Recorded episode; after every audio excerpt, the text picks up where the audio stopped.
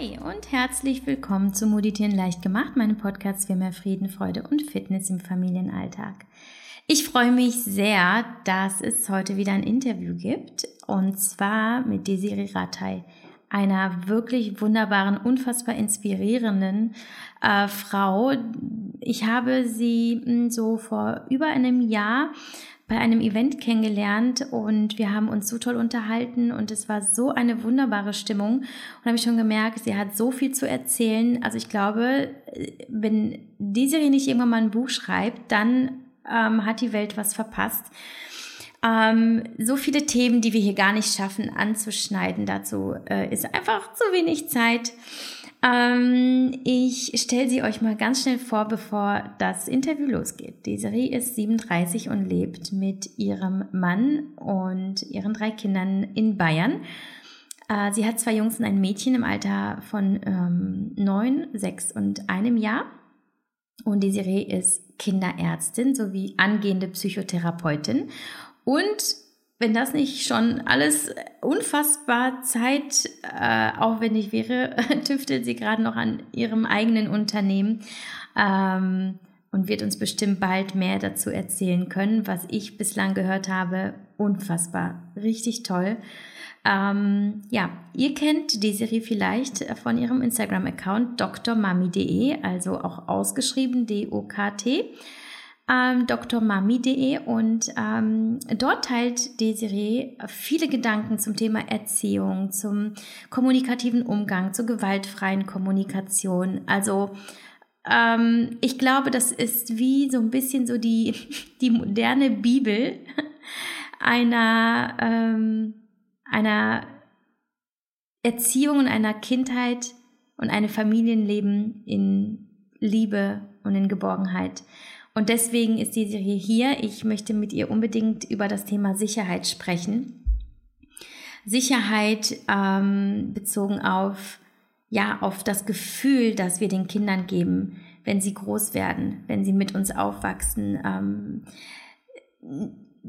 betreffend ihre mentale Gesundheit, ihre Gedanken, ihre Glaubenssätze, die sie übernehmen. Ähm, wie sie, wie sie groß werden, wie sie irgendwann über sich selbst denken und ähm, also die psychologische Komponente, genauso aber auch die, ähm, die Komponente, wie können wir die Kinder vor der Welt da draußen schützen.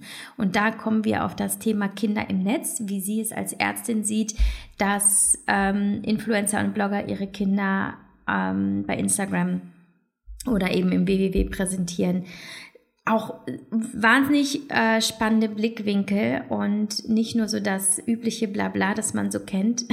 ihr werdet es merken, wenn ihr das Interview hört. Und äh, zuletzt wollten wir noch auf das Thema ähm, ja, körperliche Gesundheit kommen, also die medizinische, rein medizinische Sicht. Dazu sind wir aber gar nicht gekommen, weil das Gespräch doch sehr lang wurde.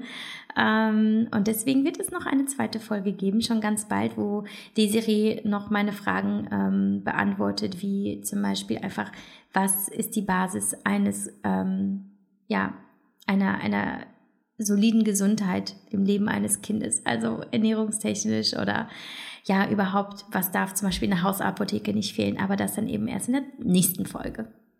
Genau. Und ich würde sagen, ich äh, hole die Desiree jetzt mal rein. Und ich wünsche euch ganz viel Spaß und Freude mit diesem unglaublich schönen Interview. Und äh, ja, wir freuen uns wie immer, wenn ihr uns eure Gedanken schickt, ob Desiree auf ihrem Instagram-Account oder mir und äh, wir da vielleicht in den Austausch treten. Und ja, genau.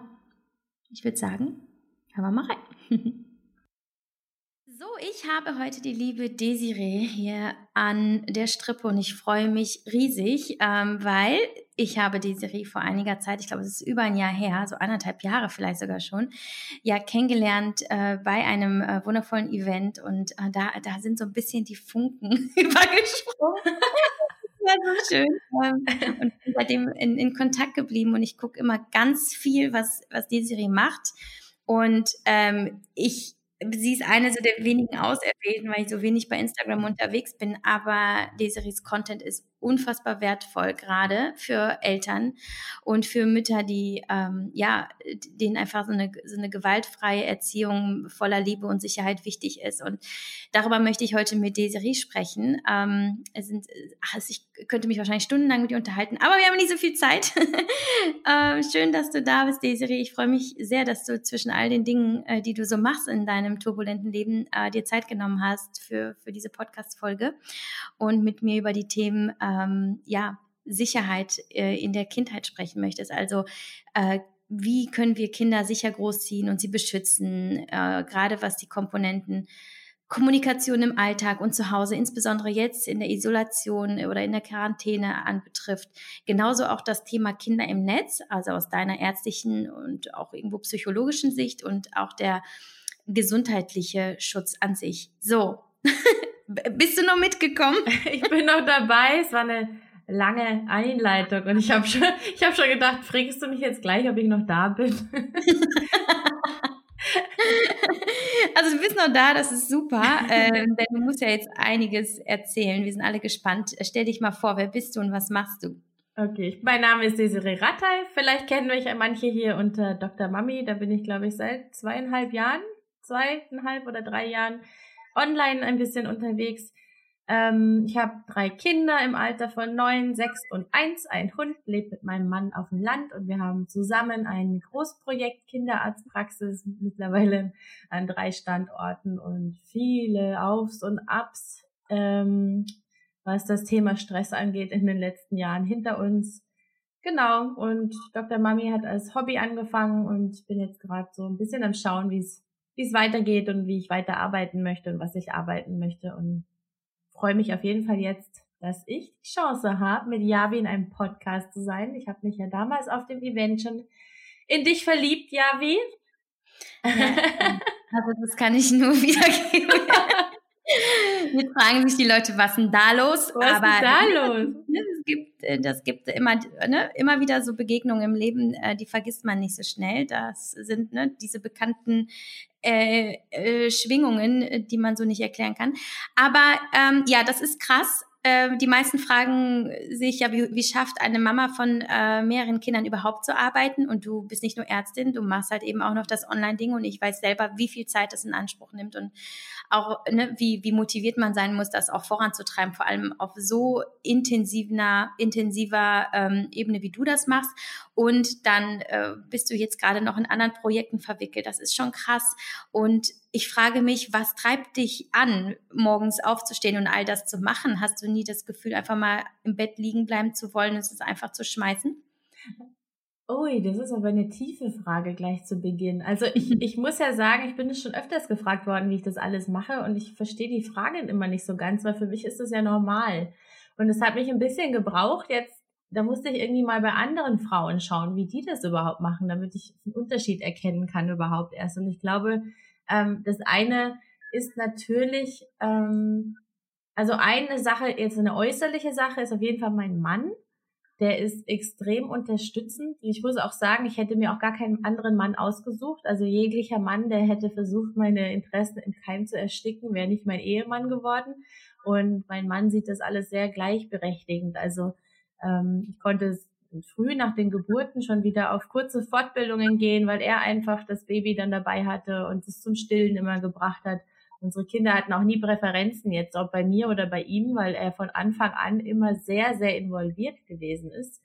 Und also das ist ein äußerer Faktor mit Sicherheit. Und ich glaube aber natürlich gibt es auch was wie innere Faktoren. Und das ist mir auch aufgefallen, dass viele Frauen träumen von Dingen, aber der starke Wille, das umzusetzen, den haben viele nicht. Ich weiß nicht, ob es Ängste sind oder Persönlichkeit oder oder ob ob ähm, es doch noch nicht das ist, was sie eigentlich machen sollen, weil ich glaube, wenn man seine, seine Kernaufgabe gefunden hat, dann glaube ich, kommt diese, diese, dieses Feuer, was ja auch du hast, kommt dann automatisch raus. Und ich muss also nichts Bestimmtes machen. Ich stehe jeden Morgen gerne auf und freue mich auf die ganzen Dinge, die ich, die ich vorantreiben und machen kann. Äh, dazu muss ich natürlich sagen, ich habe jetzt nicht Kita frei gemacht bei den ersten zwei Kindern. Ähm, wenn man seine Kinder rund um die Uhr bei sich hat, funktioniert das wahrscheinlich nicht so. Und mein drittes Kind, da sehe ich die Dinge mittlerweile anders. Den würde ich jetzt um, unter zwei nicht in die Kita tun, wenn ich nicht muss, zumindest nicht in diese hier, die wir hier vor Ort haben. Und da habe ich jetzt das Glück, dass wir seit kurzem mit meinen Eltern ähm, zusammen wohnen und die große Freude haben, wenn der ein paar Stunden am Tag bei ihnen ist, während die anderen in der Schule sind. Genau. Und war das dann schon immer so deine Vorstellung von deiner, ich sag mal, familiären, aber auch gleichzeitig von deiner Karrierezukunft, also beides zu verbinden oder bist du da einfach reingewachsen? Ich meine, du bist wahrscheinlich ins Medizinstudium gegangen mit dem Gedanken, ich werde einfach Ärztin. Oder war das gleichzeitig auch immer, ich werde einfach alles und es hat sich nie eine andere Option für dich äh, eröffnet in dem Sinne? Ich war nie so, dass ich Dinge geplant habe voraus. Ich habe immer in meinem Leben, das ist jetzt zum ersten Mal anders, weil ich ein Unternehmen gründe. Und wenn ich ein Unternehmen gründe, muss ich vor Augen haben, ungefähr, wo es hingehen soll. Ähm, und das ist das erste Mal, dass ich ein Projekt so angehe, wie wahrscheinlich die meisten anderen Leute, die vernünftig sind, das sowieso machen. Aber bei mir war es immer so, ich habe immer das getan, was sich jetzt gerade richtig angefühlt hat. Und ich habe auch nicht Medizin studiert, um Ärztin zu werden, sondern weil ich Medizin studieren wollte. Und dann bin ich fertig geworden und musste musste überlegen, was mache ich jetzt weiter, welche Fachrichtung wird es weiter. Und dann wollte ich die kinderärztliche Ausbildung haben. Und da ging es auch noch nicht drum, später in der Praxis zu arbeiten, wobei sich das dann relativ schnell entwickelt hat mit meinem Mann. Und ich glaube, so Dinge vorauszuplanen, das kommt, glaube ich, dann auch eher, also für mich, weil ich ein extrem so spontaner Mensch bin und einfach mache, wozu ich jetzt gerade so Lust habe dass ich so Dinge so planen muss, das kam erst mit den Kindern. Und je mehr, desto mehr wurde geplant. Das kennen aber, glaube ich, alle Mütter, dass man mit den Kindern erst anfängt, richtig viel zu planen und zu organisieren. Ja, das ist wahnsinnig inspirierend. Ich erkenne mich da auch auf jeden Fall wieder. Also man, man, man geht da ja einfach rein oder man, es ist dann irgendwie einfach so, weil man halt einfach mehr oder weniger auch impulsiv und intuitiv Entscheidungen trifft. Und irgendwie funktioniert es am Ende sowieso immer. Ähm, aber glaubst du, dass du dadurch... Darf ich dir ganz kurz da was sagen? Ich glaube, was viele Leute daran hindert, Dinge umzusetzen, so meiner Beobachtung nach, ist, dass die viel, dass sie immer nur an dieses Endziel denken und dann kommen die ganzen Ängste damit einher. Was ist, wenn es nicht klappt? Was ist, wenn es so viel Geld kostet? Wie soll ich das alles nur schaffen? Und dann lassen sie es gleich bleiben. Und das ist, glaube ich, ähm, war bei mir immer ein Schlüssel zu dem, warum ich hier jetzt bin, wo ich bin, weil ich das nie hatte. Ich habe diese Ängste nicht gehabt, weil ich einfach das gemacht habe, was sich jetzt gerade für mich richtig angefühlt hat. Absolut. Ich weiß genau, was du meinst. Ähm, das ist irgendwie auch so dieses Prinzip, ähm, denk einfach nicht an den ganzen Berg, mach immer nur den ersten Schritt und wenn er sich in dem Moment genau. richtig anfühlt, dann mach ihn einfach, ne?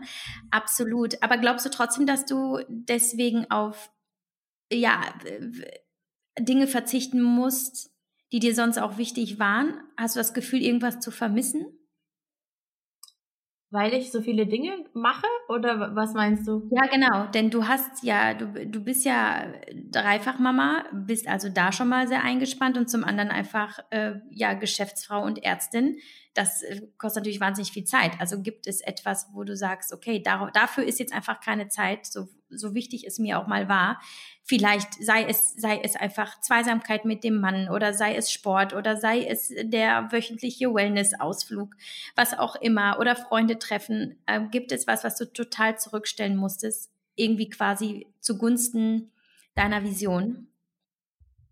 Ehrlich gesagt nicht, weil das, was mir wichtig ist, dafür kommt der Wille und die Kraft und die Zeit auf, um das umzusetzen auch. Und für mich ist ja diese Vision, die ich habe, oder auch die ärztliche Tätigkeit, das ist ja für mich Selbstverwirklichung. Das heißt, in dem Moment, wo ich das Gefühl habe, jetzt mag ich das alle, zum Beispiel, wenn ich jetzt das Gefühl hätte, jetzt habe ich keine Lust mehr, in Deutschland zu bleiben und will auswandern, dann würde ich das machen. Hm. Also wenn, wenn die Sehnsucht so groß wäre, das Einzige, worüber wir uns tatsächlich Gedanken gemacht haben, ist, dass ja für uns das Thema Achtsamkeit, Selbstmitgefühl, ähm, Verbundenheit, das ist für uns ein Kernthema. Und dadurch, dass wir durch die Praxis extrem viel Organisation haben, auch viel Fremdsteuerung und viele Probleme, die man immer wieder mal in Angriff nehmen muss, also nicht endlos viele Probleme, aber wenn jetzt zum Beispiel die IT ähm, abkackt, dann muss man sich sofort drum kümmern. Das heißt, man hat immer wieder so von außen Impulse, die einen tatsächlich daran hindern, das zu leben, was man jetzt gerade leben wollte. Jetzt zum Beispiel einfach mal wirklich entspannter zu sein. Und das ist was, wo wir gesagt haben, wir wollen eigentlich diese Themen, diese drei Kernthemen, von denen ich gerade gesprochen habe, die uns so wichtig sind, mehr in unseren Beruf nehmen. Weil wenn der Beruf so viel Zeit einnimmt, dann kann das nicht sein, dass die Dinge, die man gerne macht, immer bis auf den Abend warten müssen. Mhm. Weiß ich, der, mhm. wie gesagt, der Job, den, das mögen wir alles gerne, aber es ist halt sehr viel Papierkram. Es ist manchmal gefühlt mehr Papierkrams als alles andere. Das, das wäre tatsächlich was, was ich als nicht ganz so ideal beschreiben würde, jetzt, was, was mhm. die berufliche Situation betrifft. Aber ähm, und genauso ist es ja auch mit Kindern, ne? Das ist wie mit der IT. Die stürzen auch manchmal einfach ab. Die stürzen auch manchmal ab und dann sind sie Priorität. Und in dem Moment, ja. wo es meinen Kindern nicht gut geht, sind ja. sie meine Priorität. Dann wird die Vision warten und dann habe ich nicht das Gefühl, dass die Vision zu kurz kommt. Mhm. Wenn das mhm. natürlich über einen längeren Zeitraum jetzt andauert, wie während der Corona-Krise, dass alle Kinder drei Monate lang zu Hause waren, so ich weiß gar nicht, wie viel Zeit es jetzt waren, dann kommt schon irgendwann dieses Gefühl auf so, oh, ich hätte gern einfach mal fünf Stunden am Stück Zeit zu arbeiten, ohne unterbrochen zu werden. Das habe ich schon manchmal, aber ich fühle mich allgemein nicht so. Zum Beispiel, jetzt kommt bei mir die Reiselust wieder auf. Ich bin ja sehr reisewütig. Das ist ein Teil meiner Persönlichkeit. Das ist auf jeden Fall, ich würde jetzt nicht sagen, zu kurz zu kommen, weil es hat pausiert, weil es gerade einfach sich nicht ergeben hat. Jetzt spüre ich aber schon wieder, dass diese Lust aufkommt und deswegen plane ich auch schon für nächstes Jahr dann unseren größeren Ausflug sozusagen, wenn wir bis dahin wieder fliegen dürfen. Schön. Wie würdest du denn äh, deine Erziehung beschreiben? Ähm, hast du für dich so einen, ähm, ja, so einen Überbegriff oder einfach ein, ein so ein Leit, so ein Leitsatz? Meinst du meine eigene oder die meiner Kinder? deiner Kinder. Wie Erziehung mögen ja viele auch nicht den Begriff, aber wie jetzt auch, wo du jetzt auch auf die auf die äh, Corona-Krise angespielt hast und die Zeit zu Hause, ähm, wie, vielleicht jetzt insbesondere, wie es zu Hause bei euch aussieht und wie du mit den Kindern umgehst oder auch darüber hinaus, gibt es da für dich ein Begriff, den du sofort in den Raum schmeißen würdest. Wie funktioniert deiner Meinung nach einfach eine Kindheit in Sicherheit quasi als, ja, so für ein gesundes, glückliches, fröhliches Leben deiner Kinder? Ach, ich, ich tue mir immer schwierig mit, mit diesen Erziehungsrichtungen, weil ich mich eigentlich nirgendwo äh, in irgendeine Schublade stecken will.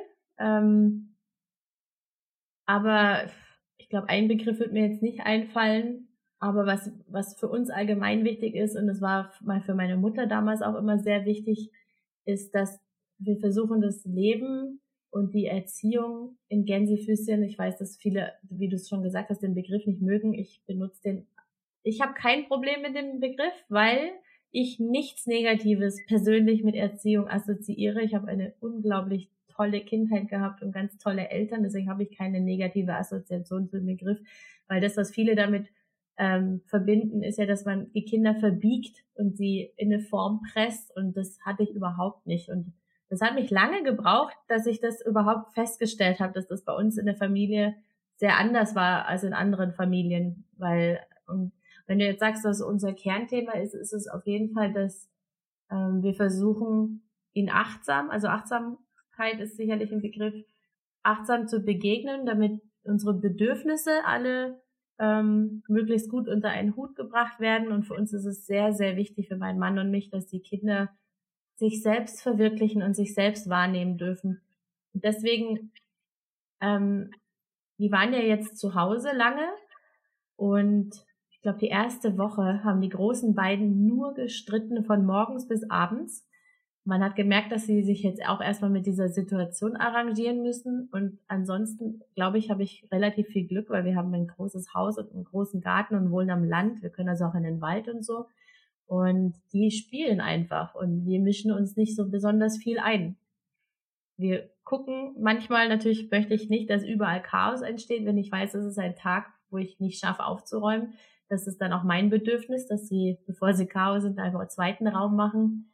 Ähm, den ersten vielleicht wieder in Ordnung bringen, aber manchmal, wenn sie sehr vertieft sind oder wenn ich, wenn wir spüren, dass sie das gerade brauchen, dass wir sie jetzt einfach mal total vertieft spielen lassen, ohne jetzt zu sagen, komm jetzt essen, mach jetzt dies, mach jetzt jenes, versuchen wir sie einfach dieses Gefühl dieser tiefen Vertiefung und Verbundenheit zu dem, was sie tun, zueinander und zu sich nicht zu stören. Das versuchen wir so oft wie möglich. Hm. Aber wie du schon sagst, das erfordert auch Achtsamkeit, oder? Also, dass du selber als Mama achtsam bist und überhaupt, um überhaupt verspüren zu können, was das Kind braucht, oder? Also glaubst du, wir sollten als Eltern generell Achtsamkeit üben und praktizieren, ähm, um, um diese Verbindung überhaupt auf, aufstellen zu können? Oder wie, wie nimmst du wahr, was deine Kinder wollen oder brauchen? Ich glaube, dass Achtsamkeit ähm, jetzt mehr denn je, also unabhängig von der Corona-Krise, sondern einfach in, in diesem modernen Leben, dass sich der Mensch geschaffen hat, ein Leben, das eigentlich gar nicht zur menschlichen Natur passt, zum Beispiel dieses frühe Aufstehen und Arbeiten, das passt hinten und vorn alles weder zur, zur Erwachsenen äh, Natur noch zu den Kindern, zu deren Leistungspeak. Ähm, da weiß man zum Beispiel, dass Jugendliche eigentlich später Schule haben sollten. Dieses ganze Durchgetaktete, das entspricht uns nicht. Das heißt, Eltern sind grundgestresst und viele merken das gar nicht mehr. Also das ist ja das Schlimme. Viele Eltern merken das gar nicht mehr und das ist das Fundament für ihr Familienleben. Das heißt, die Kinder lernen was anderes gar nicht mehr kennen und deswegen finde ich es sehr, sehr, sehr wichtig, diese Achtsamkeit ähm, für einen selbst und auch für das Familienleben. Und es gibt natürlich Kinder und das können, glaube ich, alle Eltern bestätigen, die die Kinder haben. Vielleicht wird es leichter, sich da hinein zu versetzen, wenn es mehr als ein Kind ist, aber auch nicht unbedingt. Ähm, es gibt Kinder, die für eigene Kinder auch, die versteht man besser als andere. Wenn sie einem zum Beispiel ähnlicher sind, dann kann man ihre Bedürfnisse und Ängste besser verstehen. Es gibt auch Eltern, die haben Kinder, die verstehen sie einfach nicht, weil sie grundlegend Unterschied sind.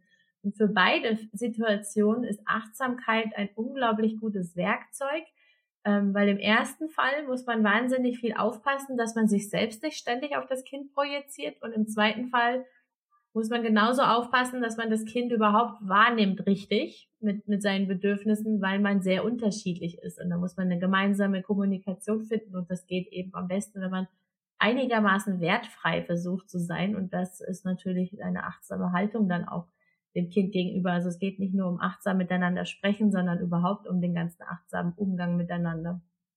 Und bist du da mit deinem Mann immer äh, d'accord? Seid, geht ihr da immer Hand in Hand? Wir gehen immer Hand in Hand. Manchmal schart einer aus. Mhm. Zum Beispiel habe ich, hatte ich, ähm, irgendwann hatte ich schlechte Laune von, von einer Zeit und dann da muss man als Eltern extrem aufpassen, das weißt du sicher auch, dass man die schlechte Laune nicht auf seine Kinder projiziert. Die machen dann irgendwas und dann ist man ungeduldig und überreagiert, weil man selbst schlecht gelaunt ist. Das heißt, man lädt eigentlich seine schlechte Laune, das macht man, glaube ich, generell in der Familie eher als auswärts, dass man seine schlechte Laune an irgendjemand ablädt. Und da muss man sehr vorsichtig sein. Und da kann es manchmal sein, dass ich was tue, was eigentlich oder sage, was nicht meinen Werten entspricht. Und dadurch, dass mein Mann und ich eigentlich eins zu eins die gleiche Vorstellung von ähm, Familienleben und Kindererziehung haben, haben wir so eine Geheimsprache sozusagen, wo er mir dann mhm. irgendeinen Blick gibt oder irgendein Codewort, wo ich weiß, jetzt bin ich nicht gerade fair oder nicht achtsam. Und ähm, wir versuchen das respektvoll dann miteinander zu kommunizieren, ohne uns auch noch vor den Kindern anzugiften, dass jetzt der eine irgendwie was nicht richtig macht. Das ja. klappt ganz gut. Ja, Aber das klappt halt nur gut, weil wir wirklich die gleichen Vorstellungen haben. Ähm, apropos Schreien, gehört das für dich so zur, zum, zu, zu den Leitlinien deiner Erziehung, dass du sagst, zum Beispiel, hier wird niemals geschrien? Ähm, oder passiert dir das auch manchmal? Also die oberste Leitlinie ist körperliche Gewalt und seelische Gewalt haben keinen Platz bei uns, aber natürlich ist immer bei jedem die Frage, wo fängt das eine an und hört das andere auf. Also manche denken zum Beispiel irgendwie ein Kind grob am Arm zu ziehen, ist schon körperliche Gewalt. Andere sagen nein, das definiert irgendwie jeder für sich. Also was Körperlichkeiten angeht, sind wir, glaube ich, sehr streng. Ähm, was Schreien und Lautwerten angeht, ich bin eine Singapurianerin aus aus einer sehr impulsiven Familie. ähm, meine Mutter hat in Zeiten der Überforderung, ne, man muss sich das vorstellen, sie war damals 25, war allein in einem rassistischen Ort in Deutschland. Ähm, mhm. Die waren, mein Vater war arbeitslos, die hatten kein Geld, sie war mit zwei Kindern alleine, die extrem temperamentvoll waren und auch sehr viel gestritten haben. Dann hatte sie Schuldgefühle, weil sie nicht bei ihrer Mutter war. Dann hatten sie kein Geld. Sie konnte auch kein Geld nach Hause schicken. Sie war in völliger Abhängigkeit von meinem Vater. Das war alles extrem belastend. Und mhm. sie hat mhm. uns immer wieder in Phasen echt angeschrien und es flogen auch mal Schuhe nach hinten im Auto. Und mhm. ähm, ich muss ja sagen, zu keinem Zeitpunkt habe ich irgendwie daran gezweifelt. Also ich hatte weder Angst vor ihr, noch habe ich daran gezweifelt, dass sie uns liebt. Deswegen glaube ich, man darf seinen Kindern auch mal zutrauen, dass man ein Mensch ist und dass man dann mal lauter wird oder ausflippt. Und es gibt gewisse Grenzen, die man versuchen sollte einzuhalten. Aber wir sind halt nur Menschen und es wird jedem mal ein Fauxpas passieren. Und ich, ich bin schon hier auch manchmal lauter. Erklärst du es deinen Kindern dann? Also sprichst du mit deinen Kindern über deine Gefühle? Über ja. das, warum ja. du gerade Dinge tust? Okay. Es mhm. hängt vom Alter ab des Kindes und ich finde, ähm, gerade jetzt so, ich bewege mich ja durch meine Arbeitstätigkeit und dadurch, dass auch das Thema Bindung und Bedürfnisse für mich persönlich auch sehr, sehr wichtig in der Familie sind. Ich selber bin auch bedürfnisorientiert und bindungsorientiert aufgewachsen. Ich mag die, also die Begriffe muss man auch dazu sagen, Nora Imlau hat mal gesagt, Bindung ist bunt. Jeder versteht was anderes darunter. Jeder versteht was anderes unter Erziehung. Jeder versteht was anderes unter äh, Bindungs- und bedürfnisorientiert. Ich habe meine persönliche Definition davon. Mach manche Dinge, die andere vielleicht nicht machen würden, sowohl vielleicht im Positiven als auch im Negativen. Und jetzt habe ich den Faden verloren. Was hast du mich gefragt? Ach so, ob ich mit den Kindern rede. Also ich finde, genau. man muss ganz stark aufpassen in diesem Bereich, vor allem wenn man Harmonie möchte und wenn man möchte, dass die Kinder einen verstehen, dass man nicht zu viel redet. Man kann es auch übertreiben und ähm, ich glaube, dass Erwachsene manchmal versuchen, die Verantwortung für ihr Verhalten abzugeben an die Kinder, indem sie es ihnen erklären und dann hoffen, dass sie es verstehen. Manchmal mhm. kann man auch einfach sagen, das war schlecht, es tut mir leid. Oder es, es war vielleicht auch nicht schlecht, wir sind ja Menschen, weißt du? Wir müssen uns ja nicht immer schlecht machen, wenn uns ein Fehler passiert. Also es mhm. gibt Dinge, für die darf man sich entschuldigen, über die darf man reden und dann gibt es andere Dinge, wo man einfach mal Entschuldigung sagt und im Leben weitermacht, weil immer, man muss nicht immer auf allem drauf rumreiten und vor allem die Kinder, die, die, die vergessen ja schnell, die verzeihen ja schnell, die machen weiter. Die holt man ja ständig wieder da rein, wenn man immer alles ausdiskutieren muss. Und ähm, manche Sachen können sie einfach auch gar nicht verstehen. Ich glaube, da ist es wichtiger zu sorgen, dass die Verbundenheit wieder her hergestellt wird und dass man nicht alles zerreden muss. Aber das ist auch eine Balance, ne? das wird jeder selber entscheiden für sich. Und da glaube ich, ist, ist dieses Eingestimmtsein auf die Kinder ist wichtig und auch mit sich selbst eingestimmt sein zu sagen, rede ich jetzt, weil ich mein schlechtes Gewissen loswerden will? Oder warum unterhalte ich mich jetzt tatsächlich mal mit meinem Kind? Und das ist natürlich immer ein Tanz. Da kann man schlecht Regeln vorgeben, wie es zu sein hat. Würdest du dann sagen, also ich erlebe das manchmal selber, dass wenn ich meinem Kind etwas erklären möchte, gerade was eben zum Beispiel mich oder meine Entscheidung angeht und ich merke, mein Sohn dreht sich weg und geht und ich merke schon, er will gar nicht darüber reden. Ist das vielleicht so ein Zeichen, wo es heißt, okay, reicht jetzt, ich habe genug gesagt und das Kind hat es jetzt verstanden oder will es gerade gar nicht? Das gar nicht verstehen für das Kind. Manchmal, ich glaube, meistens mhm. verstehen sie es auch gar nicht so richtig, je nach Alter. Mhm. Die wollen einfach weitermachen. Die wollen wissen, es ist alles in Ordnung und der Rest interessiert mich nicht. Okay. Und, und du wirst auch, auch merken, wenn du deinen Kindern was erklärst, dann macht man das häufig fürs eigene Gewissen. Ja, spannend. Ist das auch, gehst du auch so an Konflikte heran in der Familie? Oder dass du einfach sagst, ja, es wird das, was gesagt werden muss, wie zum Beispiel ein, es tut mir leid, wird gesagt. Oder äh, das eine Kind muss zum anderen sagen, es tut mir leid. Oder es wird einfach abgehakt oder du überlässt Konflikte zwischen dem einen Kind und dem anderen eben den Kindern. Wie, wie nimmst du, wie gehst du damit dann um? Ähnlich, locker in Anführungsstrichen? Weißt du, wir haben keine, wir entscheiden von Situation zu Situation. was sich gerade richtig anfühlt. Und es gab ein paar Momente, wo ich mein, meine Tochter auch gezwungen habe, die wollte nicht mehr zuhören und ich habe das so empfunden, das ist jetzt wichtig, dass sie das versteht und wir darüber sprechen. Ähm, dann gab es andere Momente, wo sie gesagt hat, das reicht dir jetzt, es ist alles gut, dann haben wir es fallen lassen. Ähm, manchmal sucht sie auch das Gespräch und möchte über Dinge reden und die klären manchmal schaffen wir es auch nicht. Manchmal, manchmal ähm, sind beide schlecht gelaunt und dann knallt es einfach nur und dann schaffen wir es nicht. Dann warten wir einfach, bis, bis die Stimmung wieder besser geworden ist, weil ähm, man muss es nicht erzwingen gerade. Und was die Kinderkonflikte angeht, da sind wir eigentlich der Meinung, dass wir sie begleiten sollten ein bisschen. Aber das schaffen wir auch nicht immer, weil das dann echt manchmal hitzig wird und dann muss, manchmal muss man sie trennen, manchmal redet man miteinander drüber, manchmal lasst man es einfach und lässt sie mhm. das selber klären, weil sie lernen ja damit auch Konflikte austragen, aber ähm, ja, da auch und, da und, kann ich schlecht Pauschalen geben. Wie machst du es denn? Nee, äh, genauso. Also ich, ich äh, hättest du mir die Frage jetzt, ich hätte es genauso gesagt, weil das ist so schwer, das im Voraus zu planen, denn genau. Konflikte sind ja auch viel zu individuell. Ne? Also wenn dann ist ja mal die Frage, ist da Körper, Körperlichkeit im Spiel? Ja. Ist da, geht's da einfach nur um ein Spielzeug? Also es ist halt, äh, da gibt's ja die unterschiedlichsten äh, Stufen. Ne? Und ich glaube, auch da gibt es kaum ein richtig oder falsch, also weil also zum Beispiel kind was anderes braucht. Meine mein Sohn hat manchmal, dann schlägt er um sich zum Beispiel, als er kleiner war. Und meine Tochter hatte eine Zahnverletzung.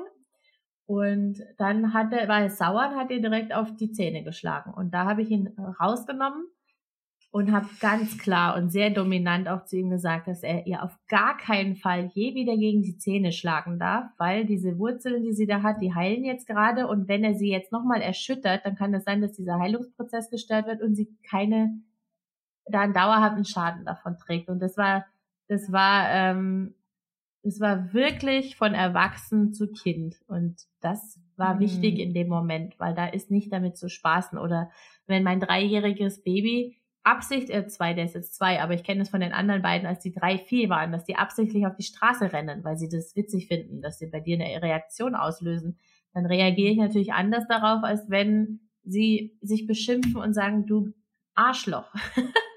also mhm. ich finde, man muss auch ein bisschen abwägen, was sollen sie denn jetzt eigentlich aus der Situation lernen. Manchmal lösen wir den Konflikt auch nicht, manchmal sagen wir einfach, oh, wir haben jetzt einfach alle keine Lust mehr darauf, auf die Streiterei. Macht einfach jeder ja. was für sich und wenn ihr euch wieder beruhigt habt, dann findet wieder zueinander. Und das sagen genau. die, das, das wollen die dann aber auch in dem Moment. Also das ist sehr individuell. Hm, hm. Wie reagierst du denn auf Wutausbrüche? Wie gehst du damit um? Ähm, oder weil das ist so eine häufig gestellte Frage, finde ich, unter Müttern ähm, ne, wie entschärfst du Wutausbrüche? Was machst du dann, dass das Kind nicht so wahnsinnig ausrastet? Ja, und möglichst so, dass das Kind dabei auch nicht emotional verletzt wird, ne? Ich glaube, die beste, ähm, also zwei Sachen. Das Beste, was man tun kann, ist Prävention. das heißt, ähm, ich weiß bei manchen Dingen bei meinen Kindern, was sie auf die Palme bringt und zu welcher Tageszeit es in welcher Situation vorkommt. Das heißt, manchmal kann ich einfach vorausplanen. Ähm, zum Beispiel äh, morgens früher aufstehen, weil ich weiß, dass mit den Anziehsachen wieder irgendwas sein wird. Das hilft auf jeden Fall schon, so präventiv zu sein. Das Zweite, was sehr wichtig ist, ist, dass jedes Gefühl hat seinen Platz und dass man das einfach so oft wie es geht, manchmal schafft man es nicht, ne? das wirst du auch wissen. Manchmal wird man durch den Wutausbruch, wird man so angetriggert, dass man selbst auf die Palme geht. Aber so oft wie es geht, einfach versucht, das auch zu zeigen, dass man auch seine eigenen Gefühle zeigt, dass jedes Gefühl seinen Platz und seine Berechtigung hat und dass eine Energie entsteht im Körper, die eigentlich raus will und nicht runtergeschluckt werden soll, weil die Wut, die verschwindet nicht nur, weil wir dem Kind verbieten, es zu zeigen, sondern die wütet dann im Inneren und kann vielleicht auch langfristig als ständig runtergeschluckte Wut chronische Erkrankungen verursacht. Also dass Gefühle einfach wichtig und auch völlig in Ordnung sind. Und ich glaube, in der Anfangszeit, auch je kleiner sie sind, vielleicht aber auch später, ähm, ist es einfach gut, wenn man schafft, die Gefühle der Kinder zu begleiten. Und ähm, da wieder im Sinne der Prävention, das schafft man am besten, wenn es einem selber gut geht. Also wenn man im Zahnfleisch dahergeht, dann hat man manchmal nicht mehr so viel Kapazitäten, mit, mit lang ausdauernden Wutausbrüchen umzugehen. Und ähm, je angespannter wir selbst sind, desto schwieriger wird es dem Kind zu helfen, zu koregulieren, mit seinen Gefühlen zurechtzukommen.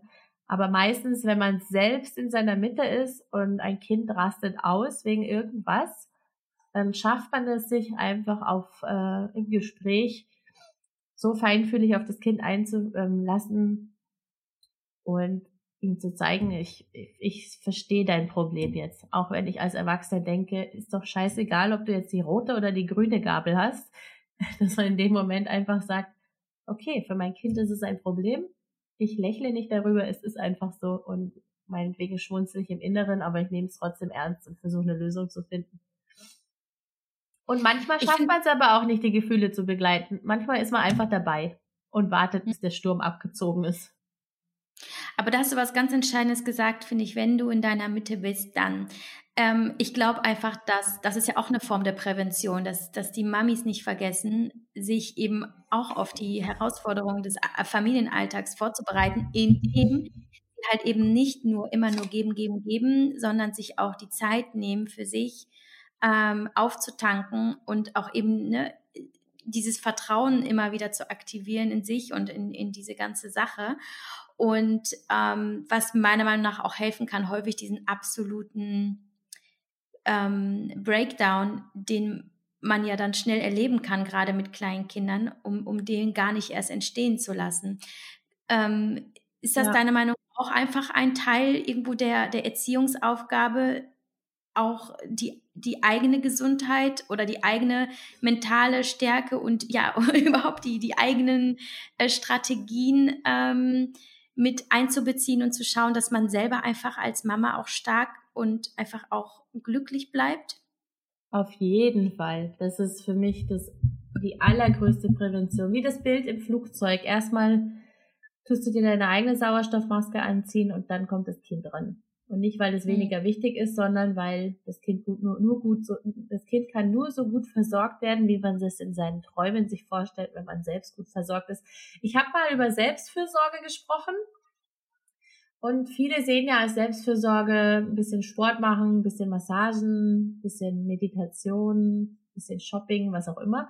Aber die größte Form der Selbstfürsorge, das ist mir damals sehr bewusst geworden, ist eigentlich sich ein Leben zu erschaffen, das den eigenen Bedürfnissen gerecht wird. Das heißt, wenn man ein Leben hat, wo man seinen Job hasst oder, weiß ich nicht, irgendwie sich ein viel zu teures Haus gekauft hat, wo man nur noch Stress hat, dass man die Finanzen irgendwie managen kann, dann hat man sich eine Stressquelle geschaffen, die man ja fast nicht mehr äh, kompensiert kriegt. Also man kann sich, man kann nicht erwarten, dass man sich ein ein Leben erschafft, das total gegen die eigene Natur geht und dass man dann, wenn man 20 Minuten Massage macht, irgendwie schafft, in seiner Mitte zu bleiben. Das funktioniert halt nicht. Es ist wie wenn, wenn ein Reifen ein Loch hat und man versucht einfach nur immer wieder reinzupumpen. Das Loch ist aber immer noch da und die ganze Luft kommt raus. Also da muss man schon tiefer gehen ein bisschen, wenn man sagt, man möchte glücklich und entspannt sein. Und es ist natürlich für für manche leichter als für andere, nämlich wenn man eine gute Kindheit hatte und schon viel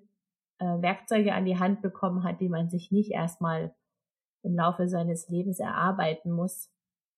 Mhm. Aber Selbstfürsorge, ja, wollte ich nur sagen, ist größer als das, was wir auf unserem Stundenplan in der Woche schreiben. Ich glaube auch, ne, eben nicht nur in die Tiefe zu gehen, sondern auch einfach in, in die Langfristigkeit zu genau. gehen. Also zu sagen, es geht einfach um die konstante genau. Zufriedenheit im Leben, ne? zufrieden mit der Gesamtsituation. Das ist das Leben, das ich mir vorstelle für mich und das ist äh, so die Art und Weise, wie wir hier leben, mit der ich einfach happy bin. Ne? Genau. Und ich glaube einfach, so wie ich das mitbekomme, und ich frage mich auch immer, woher das kommt, dass viele Mütter ähm, so, so, so schnell ein schlechtes Gewissen empfinden und, und sich Schuldgefühle äh, erzählen, ähm, wenn sie, wenn sie auch mal an sich denken oder an ihre Bedürfnisse und sagen, nee, ich, ich möchte aber anders leben. Und, ja, das, ähm, das finde ich auch so wichtig. Entschuldigung, das finde ich auch so wichtig, dass du das sagst, dass da Schuldgefühle sind und sie sich aufopfern müssen. Das ist irgendwie ein falsches Bild von von Elternschaft. Und da muss man, glaube ich, tiefer gehen und herausfinden, was hat eigentlich in meiner Kindheit dafür gesorgt, dass ich Schuldgefühle habe, weil ich damals nur, habe ich mich nur geliebt und wertvoll gefühlt, wenn ich gegeben habe zum Beispiel. Und dass wir von Perfektion, ich glaube, das ist was, wo du auch äh, ein großes Wort mitsprechen kannst, dass Perfektion, und ich fand diesen Spruch so gut, ist eigentlich ein Symptom von Angst, nicht gut genug zu sein. Absolut. Und dass eine Mutter lernen muss, ich schmeiße jetzt irgendeine Zahl in den Raum, 60 Prozent, 70 Prozent ist normal. Wo stand das in irgendeinem Bindungsbuch, das ich gelesen habe, stand, man muss nur ausreichend gut sein. Hm. Weil die Kinder, das Letzte, was sie brauchen, ist selbst aufopfernde Eltern, die versuchen, perfekt zu sein. Die brauchen das. Die müssen auch mal die Gefühle kennenlernen. Ähm, dass äh, zum Beispiel müssen Kinder Angst kennenlernen und dann soll man sie nicht ablenken, sondern die dürfen das Gefühl kennenlernen und feststellen, dass es vorbeigeht. Und wenn sie Eltern mhm. haben, die sie ständig beschützen wollen vor allen negativen Gefühlen, dann lernen die nicht damit umzugehen. Das ist was, was sie sich später nicht zutrauen können. Man kann also mit Überbehüten Schaden anrichten bei den Kindern im Endeffekt. Und das ist natürlich eine sehr feine Gratwanderung von Familie zu Familie. Wo fängt das eine an, wo hört das andere auf? Das hängt ja auch von den Eltern ab und von, von, den Kindern. Hm. Und ähm, ja, 70, 80 Prozent ist genug. Die Kinder, die sind nicht dafür gemacht, die, sind, die Kinder sind stabil genug, um Fehler auszuhalten. Und die Fehler, die gehören dazu, weil sie lernen vom Leben, wenn sie Fehler ihrer Eltern auch sehen. Genau. Genau, also überhaupt, ne, dieses, dieses auch irgendwo so dieses Stück Normalität einfach auch in den, in, den, in die Erziehung oder in den Familienalltag zu bringen, zu sagen, mhm. alles kann normal sein. Alles, was im Leben passiert, ja. darf hier stattfinden. Und ähm, also da, da könnte ich auch viele, viele Geschichten erzählen von, von Dingen, die in meiner Erziehung oder in meiner Kindheit damals schiefgelaufen sind, wo es nur darum ging, alles vor uns zu verstecken. Und trotzdem hast du einfach alles gespürt und alles irgendwie mitbekommen, was das Ganze noch schlimmer gemacht hat, weil du dann noch 20 Jahre später das Gefühl hattest, passiert mir das, ist das falsch und passiert mhm. mir das, äh, darf das nicht sein. Ne? Und das ist dann hinterher der, der besonders schwierige Kampf, das wieder rauszukriegen und zu sagen, hey, zu mir gehört die Scheiße genauso wie der Glitzer irgendwie und alles darf halt auch mal. Entschuldigung. also, ne, das darf halt halt alles mal sein, ne? Und ich, äh, ich, äh, aber das finde ich auch, da wächst du auch so ein bisschen rein, auch mit, mit den Jahren äh, deiner Kinder so ein bisschen, dass du merkst, ey, weißt du was, ich habe jetzt auch keinen Bock nur zu performen. Ich will jetzt auch meinem Kind sagen können, nee, Mama sitzt jetzt gerade mal fünf Minuten auf dem Sofa und heult oder sowas. Ne? Ja. Ne? Und, und du merkst, okay, das Kind nimmt es wahr, das nimmt dich meistens sogar noch mal in den Arm und, ähm, und es geht alles normal weiter. Ne? Also das finde ich schon auch sehr spannend. Ne? Mich würde Aber, ja interessieren, Entschuldigung, ja? Mhm. Ja, bitte, bitte. Mich hätte jetzt, ähm, du, du hast ja auch geschrieben, gell, über deine Kindheit. Mhm. Mich würde interessieren, ähm, wo du das Gefühl hast, wow, das schaffe ich anders zu machen, als ich selbst erfahren habe. Und warum glaubst du, schaffen das manche? Manche sagen, ich will das nie so machen wie meine Eltern und machen das gerade erst recht. Und andere schaffen das, sich davon abzugrenzen und es wirklich anders zu machen.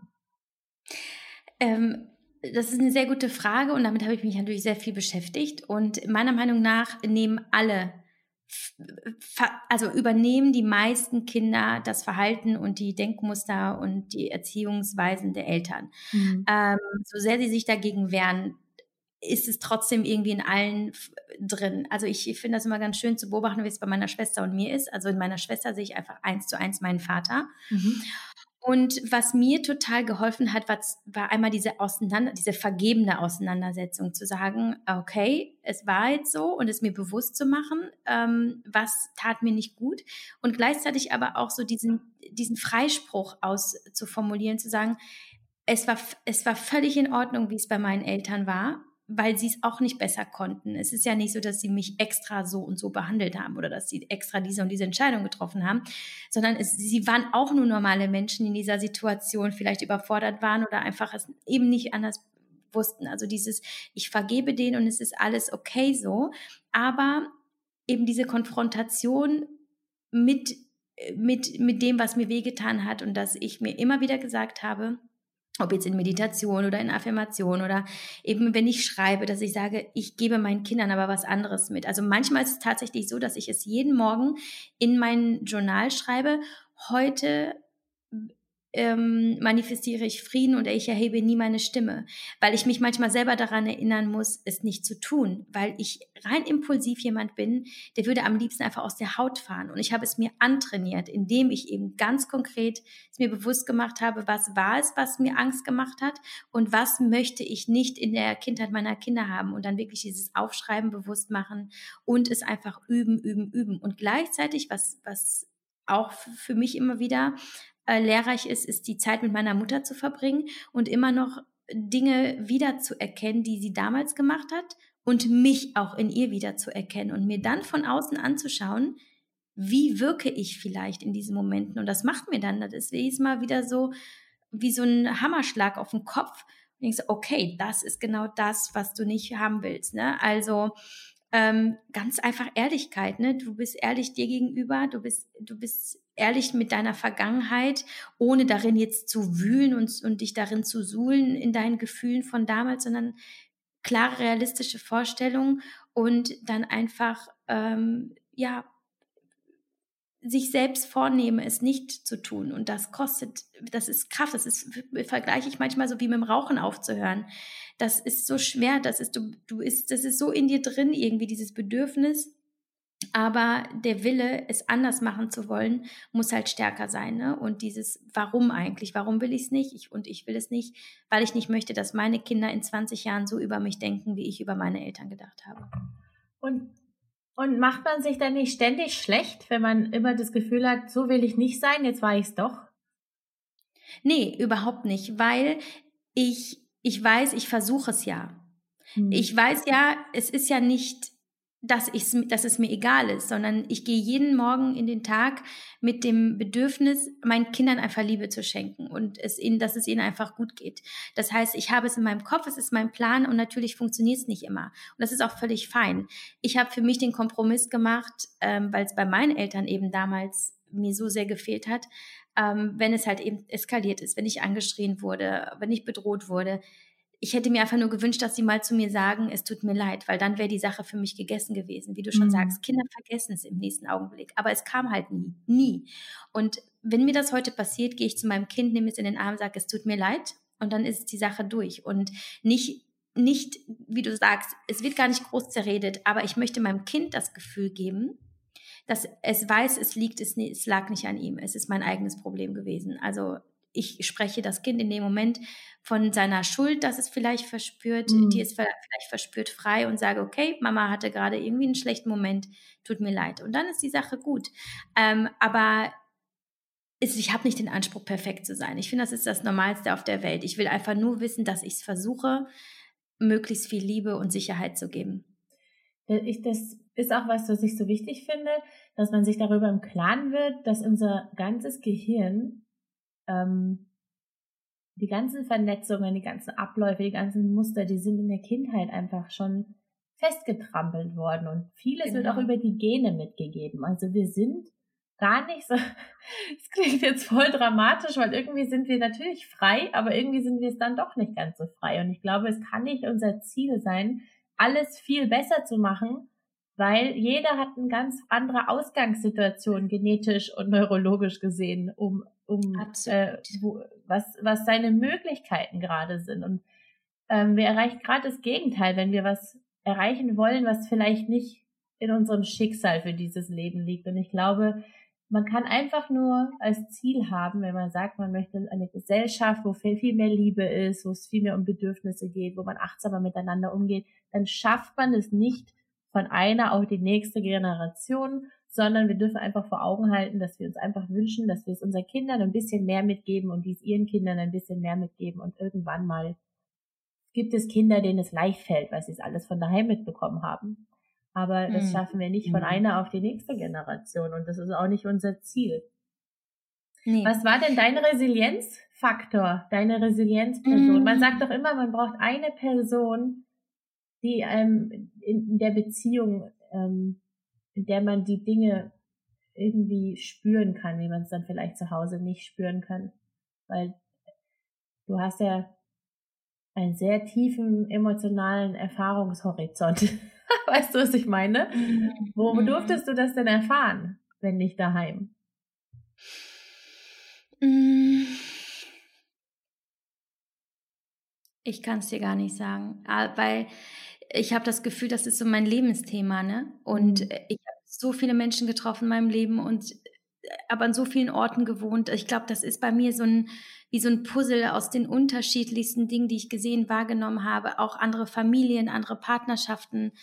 Ähm, ich glaube, mein, meine größte Resilienz kommt oder so, so die, die, die, die Stärke kommt einfach aus, aus mir selbst heraus und der und dem Wissen, wer ich sein will. Also ich habe für mich herausgearbeitet, wer möchte ich sein ja. auf dieser Welt in meinem Leben. Und dass diese Vision von dieser Person ist so stark, dass sie mich selber irgendwie immer inspiriert, das zu tun, was ich tun will. Und mir immer wieder, in, auch gerade in Momenten, wo ich meine Nerven verliere, frage ich mich manchmal, was würde die Javi jetzt tun, die ich sein will? Und dann bin ich plötzlich wieder, weißt oh. du, dann richte ich mich atme durch und so, ah, okay, da ist sie wieder, weißt du?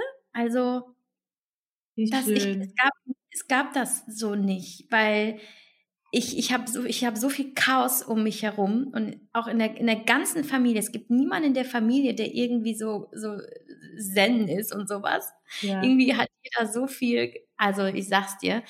Daher, ich, ich, es ging nicht. Und viele Menschen waren einfach viel zu kurz in meinem Leben, als dass sie mir nachhaltig irgendwie diesen Rettungsanker oder so zuwerfen konnten. Also so schnell jemand kam, so schnell war er wieder weg. Und das, ich war, ich konnte mich immer nur auf mich selber verlassen. Ne? Und das irgendwann zu checken, du bist die wichtigste Person in deinem Leben, also arbeite an der Beziehung zu dir, war eigentlich mein, ähm, ja, mein, mein ausschlaggebender Wendepunkt, wo ich gesagt habe, okay, das ist der richtige Weg für mich. Egal durch welches Problem. Das, das bin ich im Job. Äh, dieses, ne, was würde die Jahwe jetzt tun, die ich sein will, aber ja. auch in der Erziehung Partnerschaft, ne? also die, die beste Version von dir selbst nicht unbedingt zu sein, sondern sie einfach im Kopf zu haben und immer dahin zu gehen und in, diesen, in diese Rolle zu schlüpfen wie in so einem Computerspiel ähm, und dann sich einfach so in dem Moment zu fangen. Und manchmal allein die Vorstellung davon zu wissen, wie du sein willst, hilft dir schon, das zu spüren, auch wenn du es gerade nicht bist. Also ne, stell dir einfach nur vor, du bist es und du du kannst es in dem Moment in dem Moment leben. Das ist total spannend und das funktioniert aber wirklich. Aber es ist ein Prozess. Ne? Sag mal, führst du eigentlich das Interview mit mir oder ich mit dir? Entschuldigung. Ja, kommen wir mal wieder zurück zu dir. Ich habe nämlich noch ein Thema, das nochmal mit dir ansprechen, wo wir beim Thema ähm, Sicherheit sind. Ja. Ähm, ist jetzt ein Thema, was jetzt irgendwie im Netz groß rumgeht, also jüngst angestoßen durch die Pochers, ähm, sehr kontrovers aber schon lange Zeit zum Beispiel von äh, Toya Liebel, ähm, Toya Gölf kennt man bei Instagram äh, vielleicht von den Fotos, wie sie äh, sich in Posen, in denen Kinder häufig fotografiert werden, äh, darstellt und sagt, Kinder gehören einfach nicht ins oh Netz. Also Netz. Äh, ja, du zeigst deine Kinder auch nicht. Ähm, daraus schließe ich, dass du jetzt einfach mal gegen Kinderfotos im, und Videos im Netz bist. Ist das richtig? Wenn ja, wieso? Ähm heikles Thema. Und ich würde jetzt nicht sagen, ich, ich bin kein Typ, der gegen etwas ist, nur weil ich es nicht mache. Ähm, und ich hadere ja selber immer noch auch selbst mit der Rolle, die Medien und Social Media und so weiter, was das alles für einen Platz eingenommen hat im Leben der Eltern oder Menschen überhaupt. Und ich sehe schon, dass das ein Teil des Lebens geworden ist. Ähm, aber das heißt nicht, dass ich es gut finde, was für einen großen Teil das im Leben vieler Menschen eingenommen hat. Und ich glaube, ich kenne auch viele Argumente derjenigen, die ihre Kinder zeigen, dass Kinder eben zum Leben dazugehören, etc. pp. Und ähm, jetzt, es gibt kein richtiges Argument ähm, dafür oder dagegen, warum ich meine Kinder nicht zeige. Es ist einfach ein Gefühl, dass es für uns nicht richtig ist. Und tatsächlich ist das einfach das Gefühl, dass ich die Privatsphäre meiner Kinder beschützen will. Und ähm, eine Freundin von mir hat gesagt, natürlich wollen deine Kinder nicht im Internet gezeigt werden, wenn deine Haltung ja eigentlich auch ist, dass man nicht gezeigt werden sollte. Bei ihr ist es zum Beispiel anders. Für sie, sie ist selber Model, also die Olivia von Free Family Rocks, die man vielleicht auch von Instagram kennt, für sie gehört es total dazu alles und deswegen gehört es für ihre Kinder auch dazu. Das heißt, ähm, diese Frage praktisch, was wollen die Kinder oder nicht, das kann man nicht so ganz abgrenzen ähm, von dem, was die Eltern wollen.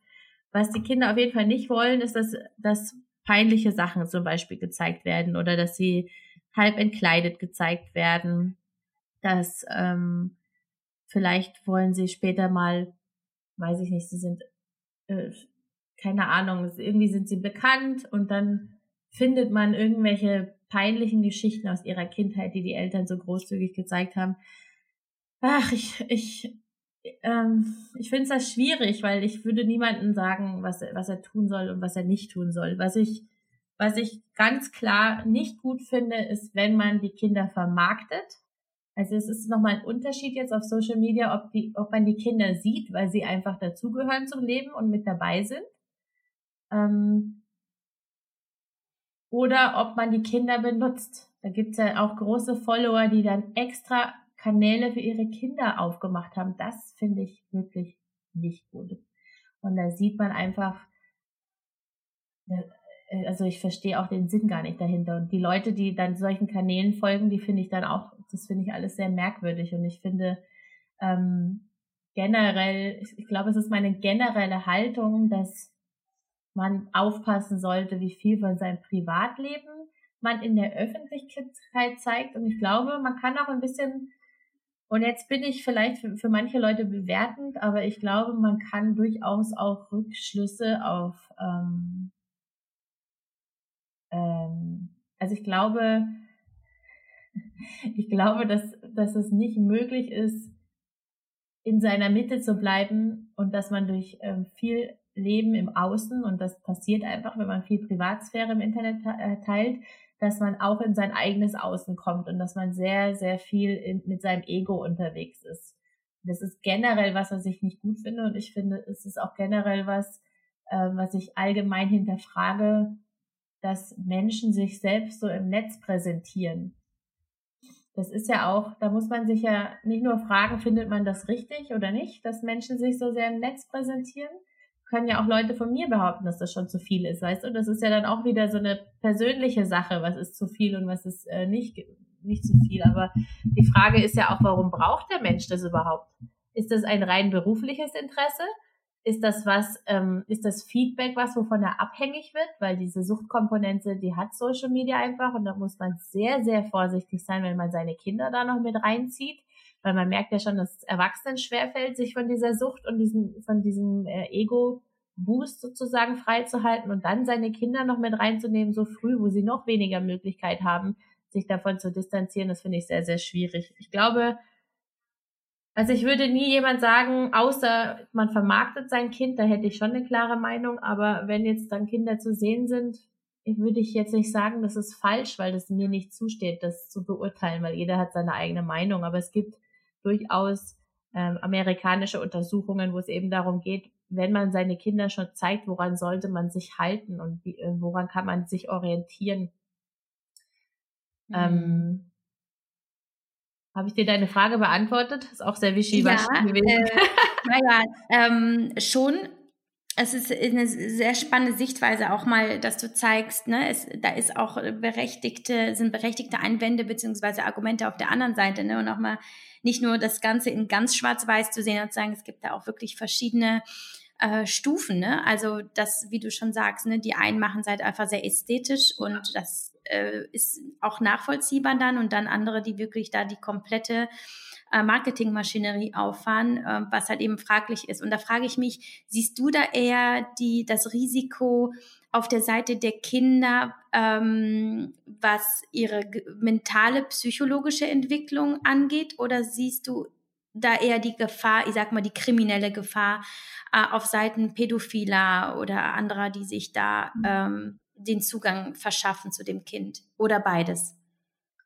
Also ich bin ja kein kein Psychologe und ich habe auch kein Gespräch mit, ich, mit Kriminalpsychologen oder sowas geführt.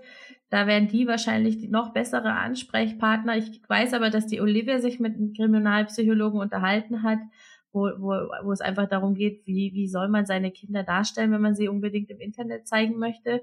Dann zum Beispiel komplett angezogen oder wenn Kinder mit ihren Eltern im Arm beim Kuscheln gezeigt werden oder mit einem Kuscheltier oder so. Das sind anscheinend Bilder, die auch die Pädophilen, da weiß ich nicht, ob da eine Moral einsetzt bei, den, bei denen oder, mhm. oder was es dann ist, aber das ist nicht so begehrt, wobei ich auch ähm, äh, von Reportagen gehört habe von Kriminalpsychologen, wo sie einfach sagen, selbst bekleidete Kinder werden im Darknet oder wie das heißt bei den Pädophilen äh, gesehen. Und dann gibt es wieder die Nächsten, die sagen, wenn ein Pädophiler sich ein Opfer suchen will, dann kann er das so oder so machen, da braucht er Social Media nicht dafür.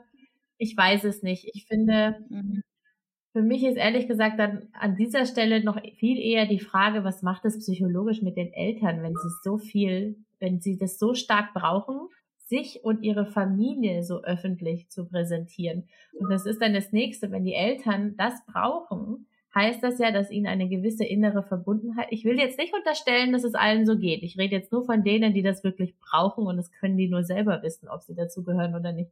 Aber wenn sie das sehr stark brauchen, dann sind sie nicht im Inneren verbunden, sondern leben sehr im Außen. Und das finde ich ist auch eher ein Problem dann, weil dann leben sie ihren Kindern was vor oder geben ihren Kindern etwas nicht mit, was sie, was für sie fundamental wichtig ist, in dieser echt stressigen, effizienten, teilweise sehr oberflächlichen Gesellschaft, wo es immer mehr ums Außen geht, also immer nur um deine Leistungen und deine Darstellung online und dieses ganze Social Media ist einfach alles. Natürlich kann man äh, Verbindungen, so wie wir es jetzt auch gemacht haben, finden mit Gleichgesinnten.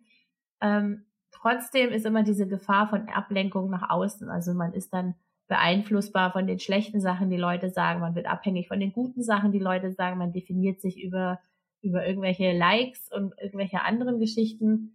Ich finde das sehr, sehr schwierig allgemein und ich gehöre vielleicht zu den wenigen konservativen Leute, die einfach noch sagen, dass ich es nicht ähm, gut finde und ich glaube, dass es der menschlichen Natur nicht gut findet. Und ich selber, wer mir folgt, weiß auch, dass ich selbst ein sehr ambivalent, äh, Entschuldigung, ein sehr ambivalentes Verhältnis habe, weil ich auch mehr drin bin, als ich ähm, ich zeige schon meine Gedanken und so. Also an meinen Gedanken lasse ich Leute gerne teilhaben, aber ich habe keine Lust, in meinem Alltag ständig mein Handy rauszuholen. Ich finde, das, das ist, das muss man doch mal echt sich mhm. klar werden. Diese ganzen Stories sind alles Momente, in denen man sich aus seinem Hier und Jetzt rausholt und was anderes macht und sich überlegt, was kann man anderen Leuten bieten. Das ist schon krass.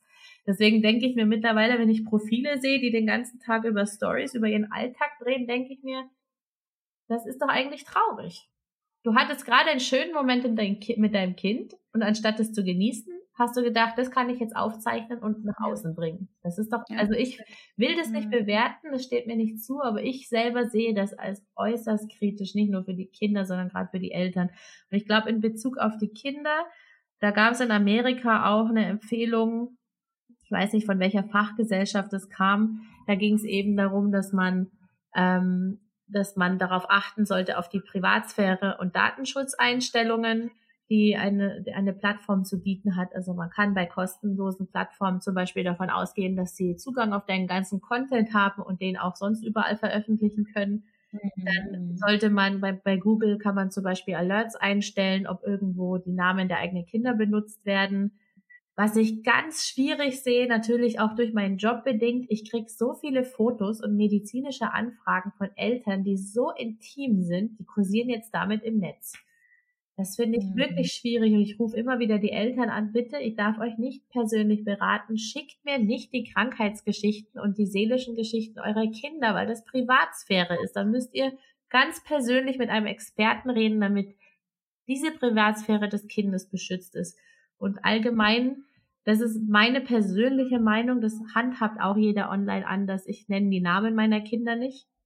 Und wenn mhm. wir zum Beispiel im Urlaub waren oder so, habe ich das meistens immer erst später gezeigt, weil ich nicht wollte, dass, dass Leute das irgendwie nachverfolgen können. Ähm, mhm. Dass die Kinder einfach vollständig bekleidet sind, dass man sich bei jedem Post überlegt, wie sich das Kind in Zukunft fühlen kann, weil alles, was im Netz ist, bleibt im Netz. Ähm, dass man auch darüber nachdenkt und dass man einfach auch weiß, dass die Kinder angegriffen werden von Menschen, die die Eltern vielleicht zum Beispiel nicht mögen.